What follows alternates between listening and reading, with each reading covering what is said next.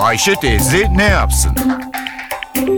Güngör Uras, Ayşe teyze ekonomide olan biteni anlatıyor.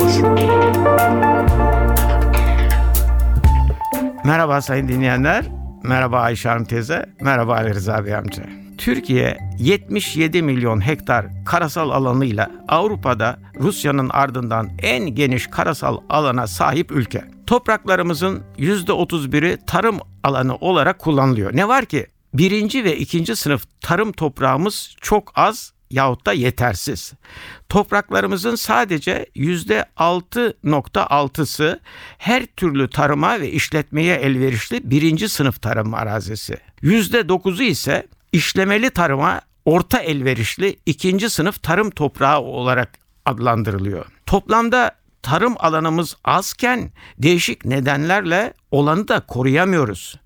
1995-2013 döneminde toplam tarım alanlarının %11'i azaldı. 26 milyon hektardan 23 milyon hektara geriledi.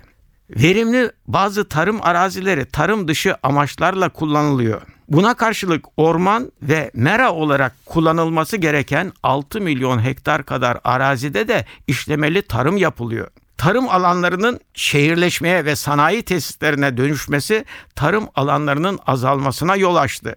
Tarım alanlarının amaç dışı kullanımında ilk sırayı sanayi alıyor.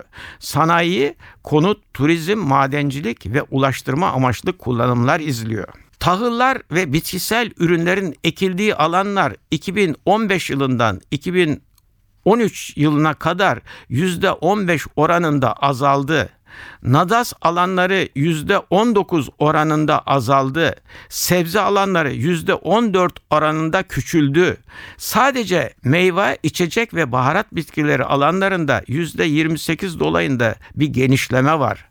Toplam tarım alanlarımız şimdilerde 24 milyon hektar dolayında. Tahıllar ve diğer bitkisel ürünler ekilen alanlar toplam tarım alanlarının %65'ini oluşturuyor.